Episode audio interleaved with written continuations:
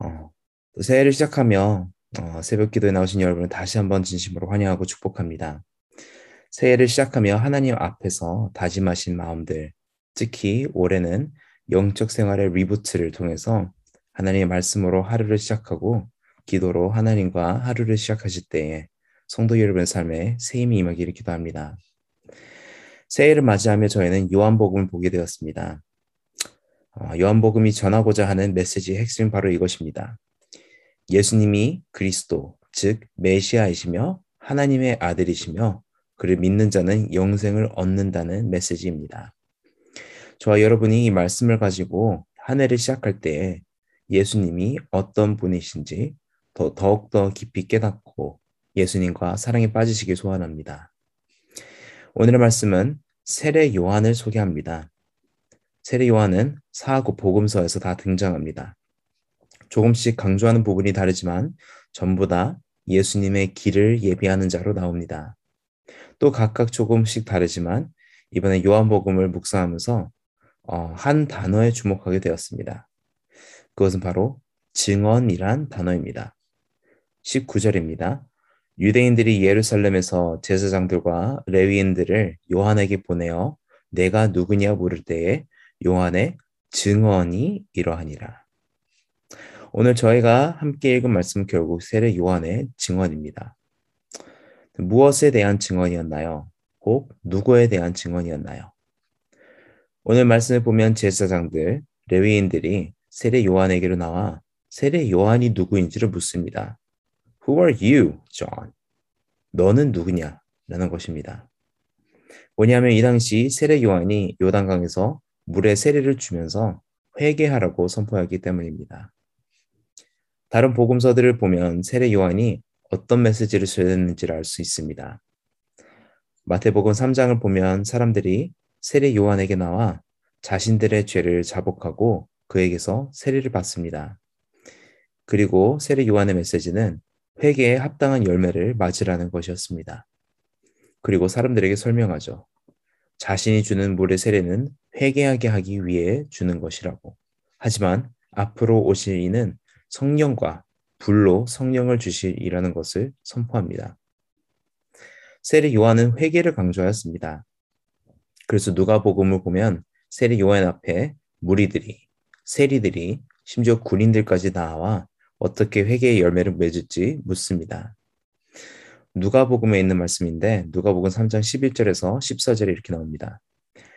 요한이 대답하여 이르되 옷 두 벌 있는 자는 옷 없는 자에게 나눠줄 것이요 먹을 것이 있는 자도 그렇게 할 것이니라 하고 세리들도 세리를 받고자 하여 와서 이르되 선생이여 우리는 무엇을 하리까 하매 이르되 부가된 것 외에는 거두지 말라 하고 군인들도 물어 이르되 우리는 무엇을 하리까 하매 이르되 사람들에게 사람에게서 강탈하지 말며 거짓으로 고발하지 말고 받는 급료를 족한 줄로 알라 하니라. 그리고 그가 대답하는 것들을 보자 모든 사람들이 요한을 혹 그리스도신가 심중에 생각하니라고 기록되어 있습니다. 그래서 제사장들과 레위인들이 요한에게 나와 너는 도대체 누구냐라고 묻는 것입니다. 그리고 세례 요한이 증언하지요. 그들이 자신을 어떻게 보는지 세례 요한도 알고 있었습니다. 그래서 그들에게 자신이 누구인지 답해 줍니다. 나는 그리스도가 아니라. 하지만 이 증언은 자신에 대한 증언같이 들지만 자신에 대한 증언이 아닌 것입니다. 뭐냐면 증언이란 내가 아닌 예수님이 포커스이기 때문입니다. 그리고 오늘 성도 여러분과 함께 나누고자 하는 포인트는 바로 이 종원, 좋은 증언자의 조건입니다. 그래서 그 조건에 대해 딱 두 가지만의 외침 함께 나누고자 합니다. 첫 번째로 좋은 증언자가 되기 위해서는 우리가 그리스도 안에서 누구인지를 알아야 한다는 것입니다. 아까도 나눴지만 세례 요한은 이들에게 나는 그리스도가 아니다 라고 답했습니다. 너무는 당연한 답 같지만 우리 자신에게 적용할 때 중요한 의미를 담고 있습니다. 우리는 그리스도가 아닙니다. 메시아가 아닙니다. 즉, 우리는 구원자들이 아닙니다. 남을 구할 수도 바꿀 수도 있는 자들이 아닙니다. 오히려 우리는 죄인들이며 예수님의 신발끈을 풀기도 감당하지 못할 자들입니다. 오로지 예수 그리스도만이 메시아이시고 구원자이십니다. 이 사실이 사실은 우리로 하여금 큰 어깨에 짐을 내려놓게끔 해줍니다. 늘 전도할 때마다 가졌던 부담은 이 사람을 구원받게 해야 하는데 라는 부담이었습니다. 내가 전도를 잘 못해서 이 사람이 예수님을 안, 안 믿는 줄 알았습니다. 아, 내가 좀 더 말을 잘했으면, 좀 더 성경 지식이 많았다면, 혹 좀 더 변증론을 공부했다면. 하지만 그것은 자신에 대한 정체성의 잘못된 생각에서 나오는 생각이었습니다. 저도 개인적으로 처음 설교에 대해 배울 때 이 사실이 큰 부담을 덜어주었던 것을 기억합니다. 저는 제 설교를 통해 제가 맡은 학생들이 구원받아야 한다 착각했습니다. 다시 말해, 제가 설교를 잘하면 구원을 받을 수 있고, 설교를 못하면 구원의 기회를 잃는다 착각하였습니다. 하지만 그 착각이 저에게는 큰 부담이었던 것입니다.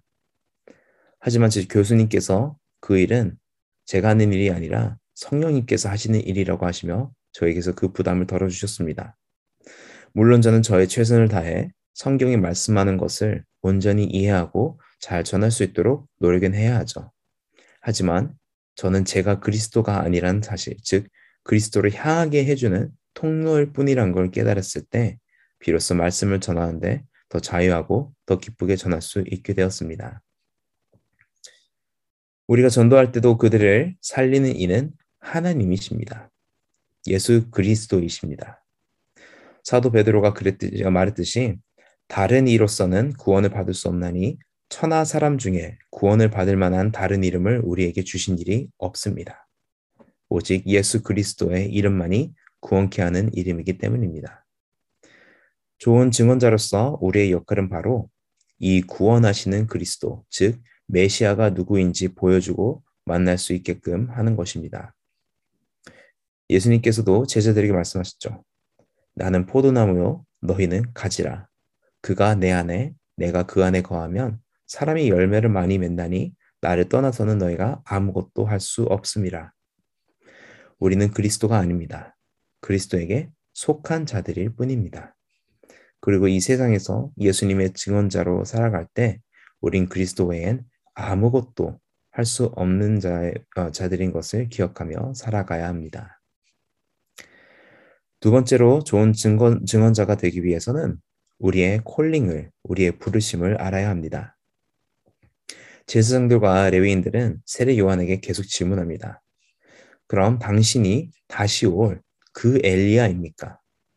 세례 요한은 아니라 합니다. 그럼 당신이 다시 올 그 선지자입니까? 즉 모세와 같은 선지자입니까? 세례 요한은 아니라 합니다. 이들이 답답했는지 세례 요한에게 좀 설명해 달라고 요구합니다. 누구냐? 우리를 보낸 이들에게 대답하게 하라. 너는 내게 대하여 무엇이라 하느냐? What do you say about yourself?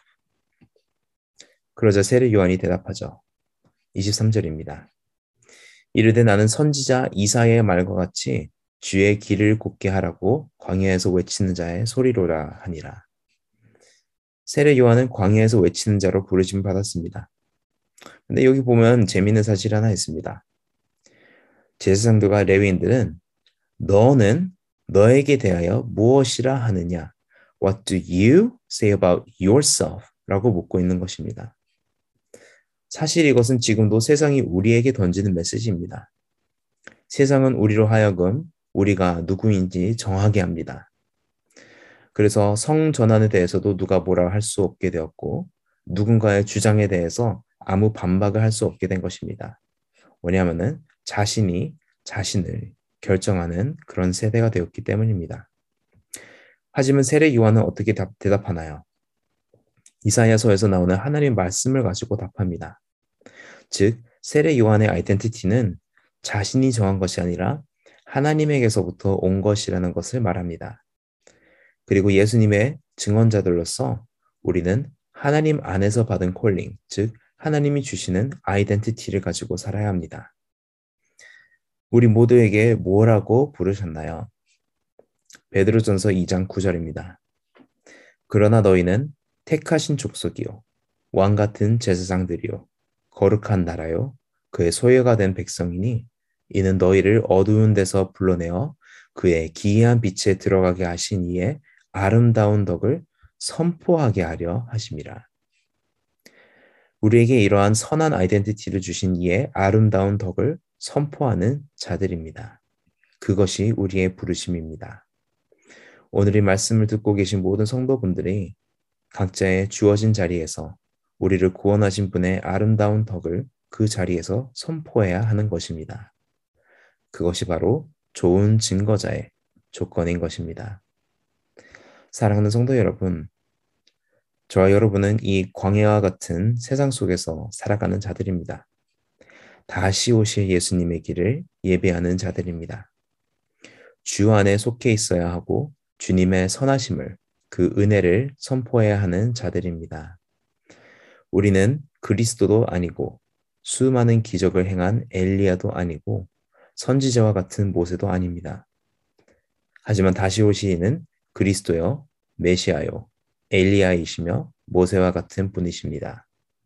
성령으로 세례를 주시는 이시고 앞으로 불로 성령, 성령을 어, 주시이십니다. 어, 그는 이 온 우주를 창조하신 분이시며 모든 것을 포기하면서까지 이 세상을 사랑하시고 우리를 구원하신 겸손한 왕이십니다. 그리고 우리는 그의 자녀이자 그의 증언자들입니다. 오늘 이 말씀을 기억하시며 각자의 자리로 나아가실 때 그의 부르심에 응하여 각자의 광야 속에서 다시 오실 이의 이름을 선포하며 나아가는 저와 여러분이 되길 주의 이름으로 간절히 축원합니다. 아멘.